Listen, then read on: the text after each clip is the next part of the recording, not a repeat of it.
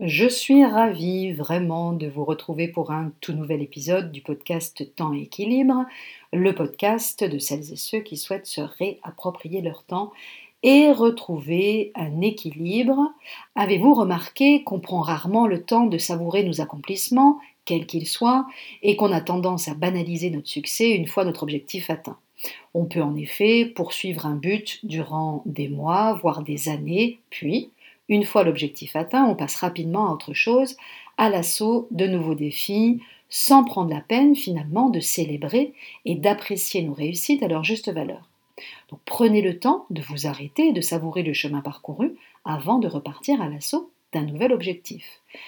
De temps à autre, il est nécessaire d'accorder une pause aux terres cultivées afin de maintenir leur fertilité, prendre le temps d'apprécier chaque étape franchie et s'accorder un temps de répit avant de se lancer dans un nouveau challenge. Et vous, prenez-vous le temps justement de célébrer et d'ancrer vos réussites? Vous arrêtez-vous encore pour célébrer vos petites et grandes victoires ou est-ce que vous vous lancez tête baissée dans d'autres tâches, d'autres projets une fois votre objectif atteint? Ce qui est intéressant de savoir, c'est que célébrer fait pleinement partie du processus. La célébration, le temps même de la célébration est justement un temps essentiel qu'il vous faut absolument prendre sans avoir l'impression de le voler. Il vous appartient, vous l'avez amplement mérité et que la tâche soit petite ou grande, cela n'a pas vraiment d'importance. L'important, c'est de prendre un temps d'arrêt pour apprécier le fait d'avoir mis un peu de votre énergie et de votre temps sur quelque chose qui a du sens pour vous un petit peu finalement comme un rite de passage, il vous permettra de conscientiser pleinement votre beau succès et de renforcer votre sentiment de confiance. Oui, vous êtes capable d'atteindre l'objectif que vous vous êtes fixé, et oui, vous êtes capable aussi de recommencer le moment venu. Et pour illustrer mon propos, je vous propose ce matin un petit exercice qui vous permettra d'ancrer votre réussite. En PNL, programmation neurolinguistique, mais comme en hypnose hein, aussi, un ancrage, c'est l'association d'un geste, d'un objet, d'une musique ou d'une odeur à une émotion. Si par exemple, chaque fois que quelqu'un vous fait un compliment, vous tenez votre main sur votre cœur, par exemple, votre cerveau associera ce geste à un moment de bonheur que vous avez emmagasiné.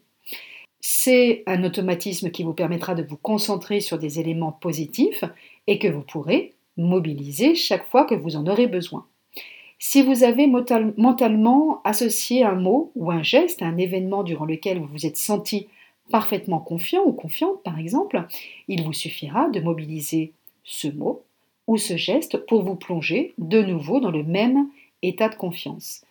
Et un ancrage, ça peut aussi être très pratique pour mobiliser ces ressources chaque fois que vous devez affronter une situation qui vous fait aussi un petit peu peur.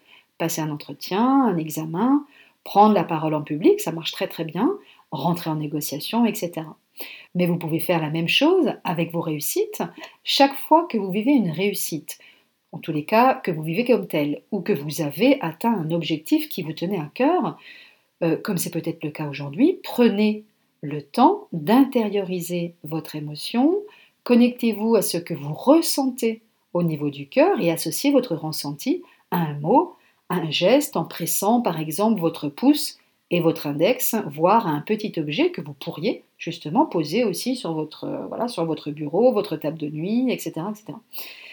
Votre objectif atteint, vous avez donc pris soin de savourer le chemin parcouru, de vous offrir pourquoi pas une récompense bien méritée et même d'ancrer profondément avec conscience la saveur de votre réussite, donc bravo.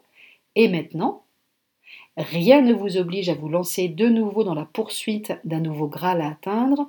Libre à vous de résister à cette injonction, qui est finalement une injonction sociale, alors certes très forte. Hein. vous pourriez également choisir, entre guillemets, de vous foutre la paix pendant six mois, voire plus, une tranche de vie sans objectif, durant laquelle votre seule ambition sera de profiter tout simplement de ce que vous avez déjà créé, et puis progressivement vous laisserez émerger de nouvelles envies, vous serez titillé par une énergie créatrice forcément qui vous poussera lentement mais sûrement sur le chemin de l'action, parce que cette énergie, c'est finalement une énergie de vie. Vous aurez beau tenter de l'ignorer, l'appel se fera de plus en plus pressant, et vous serez prêt ou prête à semer de nouvelles petites graines que vous saurez faire germer dans les meilleures conditions et surtout avec une disponibilité intérieure sans pareil. Je vous souhaite un excellent week-end et je vous retrouve vendredi prochain pour un tout nouvel épisode. À très bientôt!